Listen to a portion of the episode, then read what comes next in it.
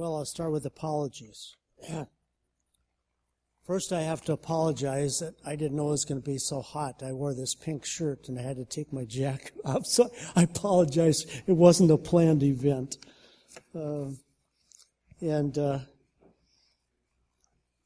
apologize. I got to hear that song, Special Music, twice, and it was good both times. The story is told about three Tibetan monks. I got 14 minutes, so I have to apologize if I go over a little bit. I'm starting behind. Story is told about three Tibetan monks. It was the end of winter. All their heating fuel was gone. Their wood was expired. No oil to burn. All the rags had been burned. And it was supposed to be the end of winter, but winter lasted longer that year than normal. Oh, by the way, did I tell you they're out of food, too? Some travelers who just barely made it through the last mountain pass came through and told them that the supplies they'd been waiting for wouldn't make it because the pass had been snowed shut and they just barely made it themselves. Everybody was headed for lower elevation where they hoped they could survive. The monks talked it over among themselves. They knew that if they stayed, they would be dead monks. And so they made an intelligent choice and decided they would try to get down the mountain to the main monastery where they had food and supplies at a lower elevation. So they grabbed all the clothes that they had to put on, and they started off. It wasn't a casual time, so the monks weren't talking casually about good times. They were making it down the mountain as fast as they could. And so there was a separation between them. And the strongest monk, the fastest monk, he came upon a place in a trail and he looked down on the rocks, and a short way below there was a traveler that had fallen. And he called out for help. And the monk thought, well, if I stop and help him, I won't make it myself. And God has called me to be a monk. And so he would want me to go on. So the first monk passed him by. The second monk, who was slower, not quite as strong as the younger one, saw the same traveler laying on the side down a few boulders. And he thought, because in his religion, he said, well, that's just his karma. That's what God chose for him. And he too passed by. The oldest and slowest monk finally got to the same spot. And he looked down and saw the traveler too. And he said, I can't pass this man by to let him freeze to death. And so he crawled down, picked up the traveler, put him on his back, climbed back up to the trail, and it took almost everything he had just to get back up there. But he carried this poor traveler with broken bones on his back. As he traveled, it wasn't too much farther, and he came across the first monk who had slipped and fallen, and he could see blood from his head. He was dead down below. And he struggled on, and he came to the second monk who had, going through the last mountain pass before you go down, had frozen to death because of the fierce winds and his lack of clothing. And so the great struggles, the third monk finally made it down to the main monastery where the people were. His passenger was still alive. It seemed like the extra energy that he had to expend to carry that person had given the heat he needed to survive. Awesome story, right? Sounds a lot like the Good Samaritan in a different part of the world, which Jesus said was a true story. Now, this one's supposed to be true, but I don't know any Tibetan monks to verify it, so I'm passing it on as what they say is true. But what happens when the two selfish monks are the ones that make it, and the compassionate monk is the one that dies? Because sometimes that in real life is what happens also. Life at the not fair. The book of Job is case in point. You know, Job had many, many trials, trial after trial after trial, and he didn't deserve any of them, but it happened. I have a friend who, when he would say, "That's not fair," his father would say, "Fair comes once a year. You go there to see the sheep and the pigs and ride the rides." Of course, he was talking about the county fair. But that is true. Life is not always fair.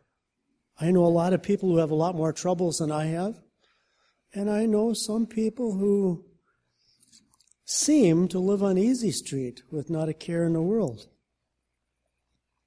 Now, I'm going to ask you to be brave and raise your hand if you have ever had trials or you're having trials now. Would you be brave enough to raise? I'll have to raise mine. Yeah, pretty much as I thought. Everybody raised their hand except the chickens. Because everybody has troubles and everybody has trials. Most of us fit in that category. You're not alone. So how do you deal with these trials and tribulations when they hit you?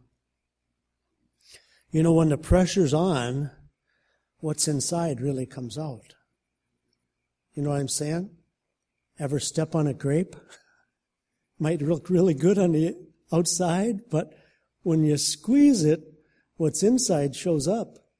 And it might not be quite as good. You might be glad you dropped that grape because it could be rotten on the inside. And that's what Jesus said to the Pharisees. Whited sepulchres on the outside, but rotten to the core on the inside.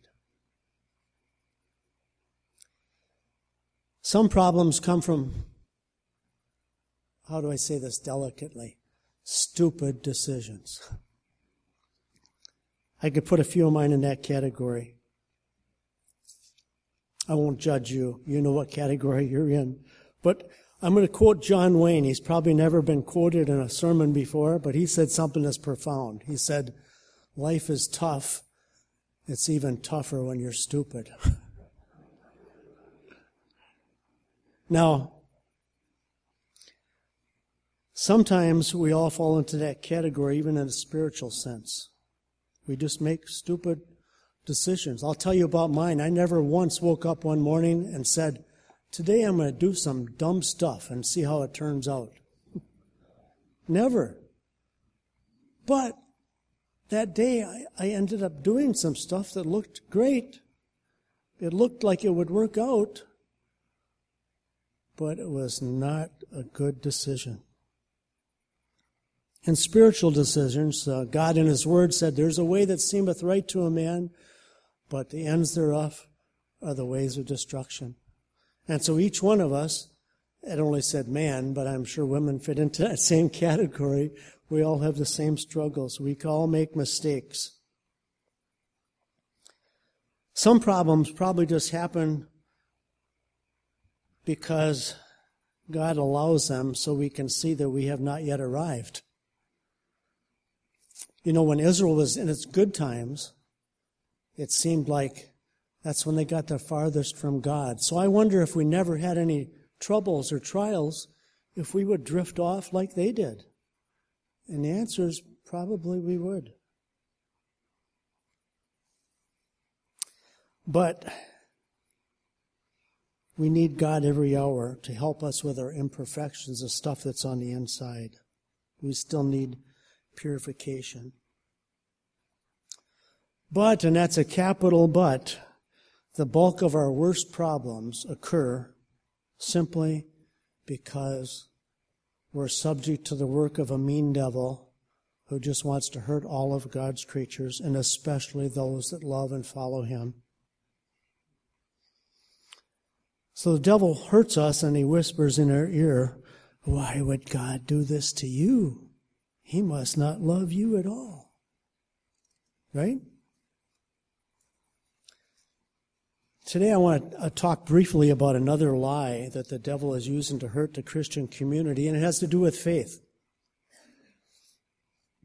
It's caused a lot of pain and suffering to the devil's glee, and here's how it works.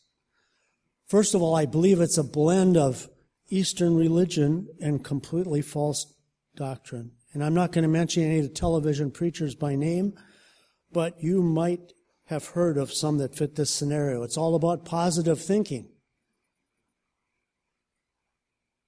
Now I know, and I always try to think positively, even in bad situations. That's just the way my genetic makeup works.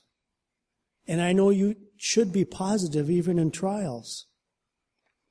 But it's being twisted like this. They teach and they preach that positive thoughts, enough that those positive, happy thoughts, the happy energy that you have, will somehow affect the space around you, and that will affect others, and that will affect others. And ultimately, by your positive thinking, the whole universe, cosmos, will tilt in your direction and make it all good. Have you heard something like that?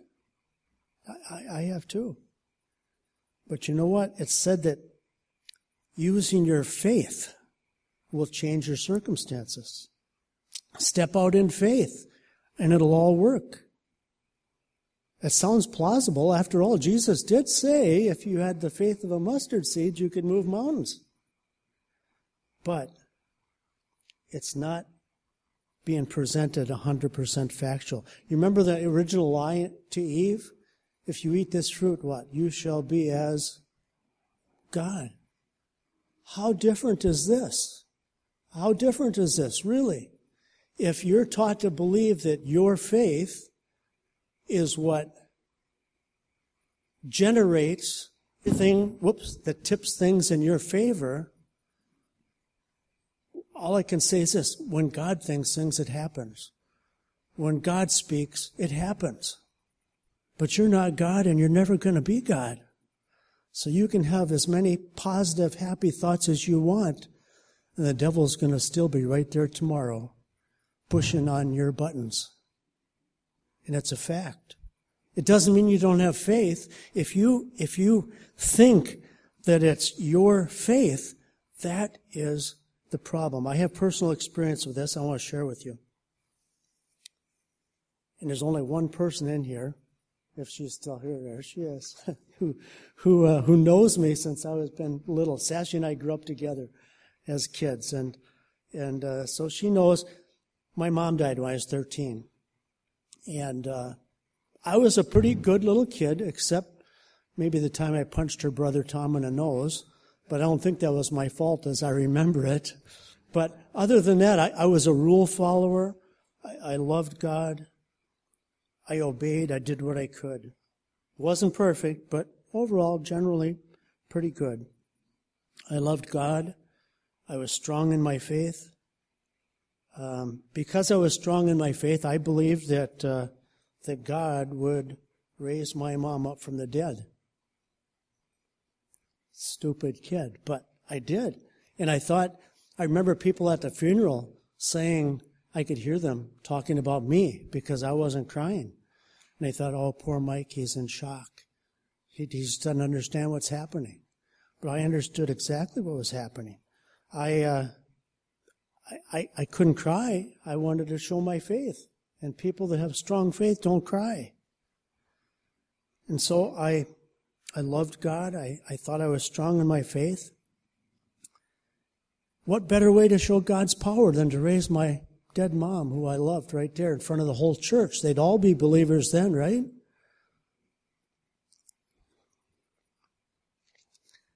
Well, when my mom didn't come out of the casket, she never came back to life, because I knew my faith was strong and I knew God was able. Who do you think got to blame when it didn't happen? God. You're exactly right. My faith couldn't have been stronger. And I read all kinds of Bible stories where God raised up people from the dead all the time. Why not now? But it didn't happen. So I blamed God, and pretty much after that, day, it was over for me spiritually. For the next 12 years, when I get old enough I still went to church because Dad made me. But when I get old enough not to go anymore, I quit. Because I'd already quit in my heart a long time before that.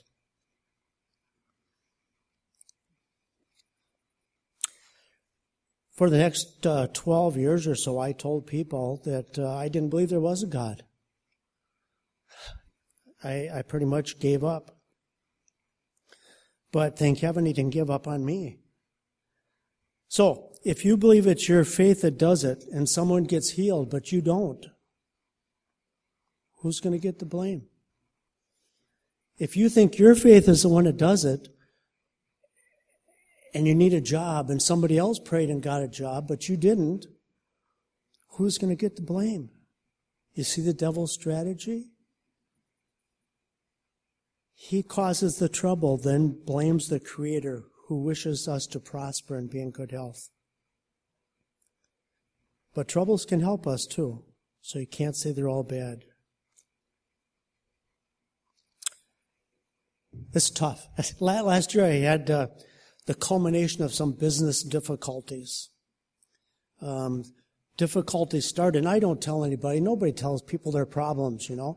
But the difficulty started when I borrowed a bunch of money to build a building, and a couple of years later, the people I sold the agencies to decided that they were going to leave and not pay that $7,500 a month in rent. My building's been two-thirds empty for the last 7 years. And when you base your payments on full occupancy and something like that, it hurts. There's no doubt about it. And I prayed day after day, week after week, year after year, that God would find a renter for me. But it didn't happen. And then Obamacare has not been my best friend either, since half of our business has to do with health insurance, you know. So one day I'm driving down the road last year, coming back from a Taco Bell run, going to the office. And I'm in my car, and I was down in the dumps. And I said, Lord, I don't understand it. You know, in Psalms 37, you said that if... by inspiration, I was young and now I'm old, and I've never seen the righteous begging bread or his children begging bread, righteous forsaken or his children begging bread. And I was complaining. I admit it. And the light turned red at the corner of Cecil Street and Commercial, right there by Cranky Pat's, when I said that. And I heard this voice. And... when you hear a voice, you always look. But even though I looked, I knew it wasn't anybody. It was a real voice. Now,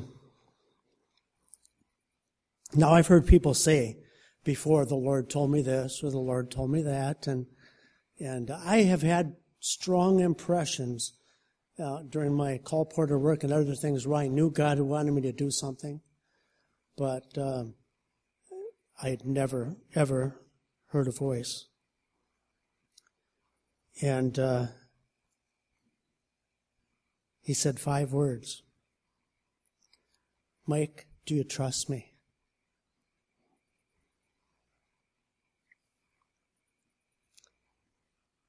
I haven't told anybody about this because I knew it would be tough. But it was an out loud, I said... yes, Lord, I trust you, because I knew who it was. Now, I know that when I told people this, they would wonder what that voice sounded like. And so I got to tell you, just it sounded loving and strong and had a little reverby sound. I don't know how to explain it, but those 5 words meant a lot. And I told my wife and my boys about it. I told the pastor in Venice about it. I haven't told any of you about it because I knew it would be tough, because it's an emotional thing.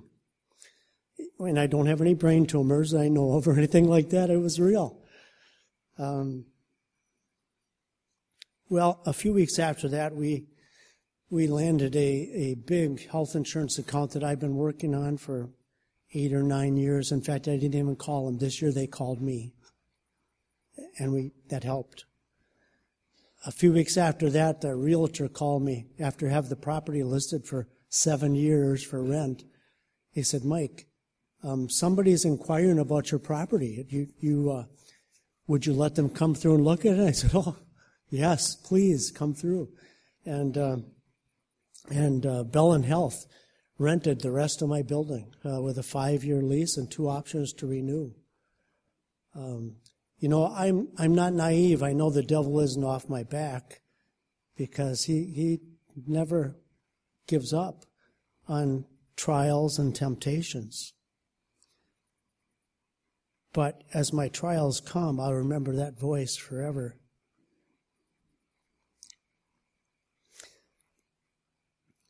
There's no monument at the corner there where Cranky Pat's is, but every time I drive by, I remember it.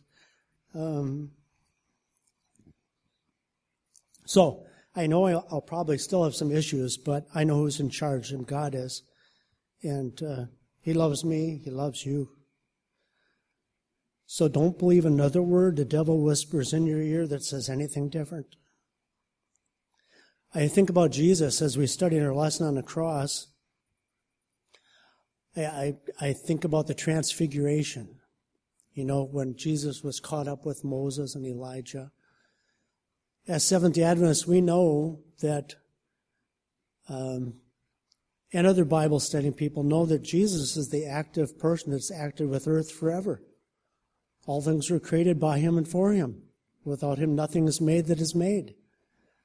And so as He's standing there, knowing the trials are going to come, and Moses and Elijah are there, I always wonder what they thought. I have a thought. I don't know if it's right, but I wonder if Moses said, Lord, we know this is going to be tough on you. We know how tough it is, but you've been doing so good so far, and everybody in heaven's pulling for you. And I remember that it was you that fought with the devil over my body and raised me up, and now I'm in heaven. And I can almost hear Elijah saying, Lord, we know it's going to be tough, and I appreciate you being willing to do this, because without you, none of us would be able to have heaven. And so by what you're going to do now, you're the person that saved me. And I remember when you brought me to that heaven in that fiery chariot, and I know you can do anything.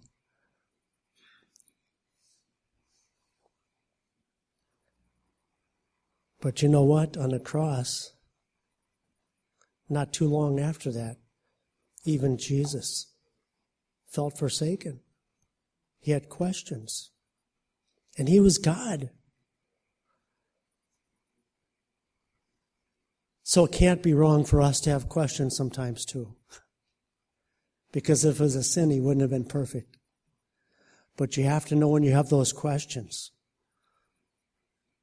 Push the devil out of your mind and rely on God who can save you. You know, life isn't always fair here on earth. Even Jesus will testify to that. But it will be in heaven. So we should all be there together. I have a short story. I thought about not reading it, but it's so powerful I have to. So forgive me if I'm a little late. I'll make up for it someday in the future. It's called The Sparrow at Starbucks. Friends send me these things all the time. I never know when I'm going to use them, but I do appreciate it. So if you come across a spiritual story and you're not going to use it yourself in a sermon, send it to me because I appreciate them. The song that silenced the cappuccino machine. It was chilly in Manhattan, but warm out inside the Starbucks shop at 51st and Broadway, just a skip up from Times Square. Early November weather in New York holds only the slightest hint of the bitter chill of late December and January, but it's enough to send the masses crowding indoors to vie for available space and warmth. For a musician, it's almost the most lucrative Starbucks location in the world, I'm told, and consequently tips can be substantial. Apparently we were striking all the right chords tonight because our basket was almost overflowing. It was a fun, low-pressure gig. I was playing keyboard and singing backup for a friend who added rhythm. We did mostly pop songs from the 40s to the 90s with a few musical sections thrown in. During an emotional rendition of the classic, If You Don't Know Me By Now, I noticed a lady sitting in one of the front lounge chairs across from me. She was swaying to the beat and singing along. After the tune was over, she approached me. "I apologize for singing along in that song. Did it bother you?" she asked. "No," I replied. "We love it when the audience joins in. Would you like to sing up front on the next selection?" To my delight, she accepted my invitation. "You choose," she said. "What are you in the mood to sing?" "Well, do you know any hymns?" Hymns?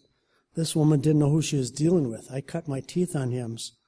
Before I was even born, I was going to church. I gave our guest singer a knowing look. "Name one." "Oh, I don't know. There's so many good ones. You pick one." "Okay," I replied. "How about His Eye Is on a Sparrow?" My new friend was silent, her eyes averted. Then she fixed her eyes on mine again and said, "Yeah, let's do that one." She slowly nodded her head, put down her purse, straightened her jacket, and faced the center of the shop. With my two-bar set up, she began to sing, "Why should I be discouraged? Why should the shadows come?" The audience of coffee drinkers was transfixed.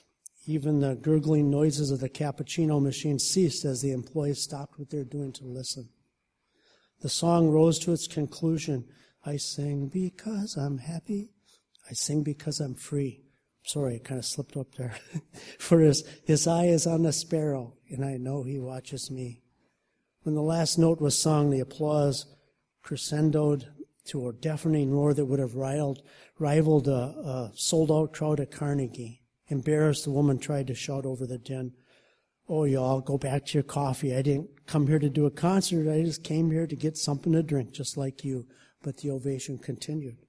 I embraced my new friend. "You, my dear, have made my whole year. That was beautiful." "Well, it's funny you picked that particular hymn," she said. "Why is that?" "Well," she hesitated again, "that was my daughter's favorite song." "Really?" I exclaimed. "Yes," she said, then grabbed my hands. By this time, the applause had subsided, and it was business as usual. She was 16. She died of a brain tumor last week. I said the first thing that found its way through my stunned silence, "Are you going to be okay?" She smiled through her tear-filled eyes and squeezed my hands. "I'm going to be okay. I just got to keep trusting the Lord and singing His songs, and everything's going to be just fine." She picked up her bag, gave me a card, and then she was gone. Was it just a coincidence that we happened to be singing that particular coffee shop on that particular November night? Coincidence that this wonderful lady just happened to walk to that particular shop? Coincidence that of all the hymns to choose from, I happened to pick the very hymn that was the favorite of her daughter, who had died just the week before? I refuse to believe it. God has been arranging encounters in human history since the beginning of time. It's no stretch for me to imagine that God could reach into a coffee shop in Midtown Manhattan and turn an ordinary gig into revival. It's a great reminder that if we keep trusting God and singing His songs, everything's going to be okay. Sometimes life here on earth is not great. It's not fair. Sometimes it's even really bad, but we have three promises directly from God that address it. Deuteronomy 31:6 said, "I will never leave you nor forsake you." 1 Corinthians 10:13 says, "You'll never be tempted beyond what you're able to bear." And number 3, heaven with Jesus will be the end of everything not fair. Revelation 21:4. No pain, no sorrow, no death, no stupid decisions. Life wasn't fair for Jesus either. He was treated as we deserve, so we can be treated as He deserves. Won't you commit yourself to Him today? He is real, and He is waiting. Dear Father in heaven, we want to thank You for being the kind, loving God that You are. You know our trials. You know the tribulations. You help us even through bad decisions. You're always there for us. Lord, help us to trust you more. We pray it all in Jesus' name. Amen.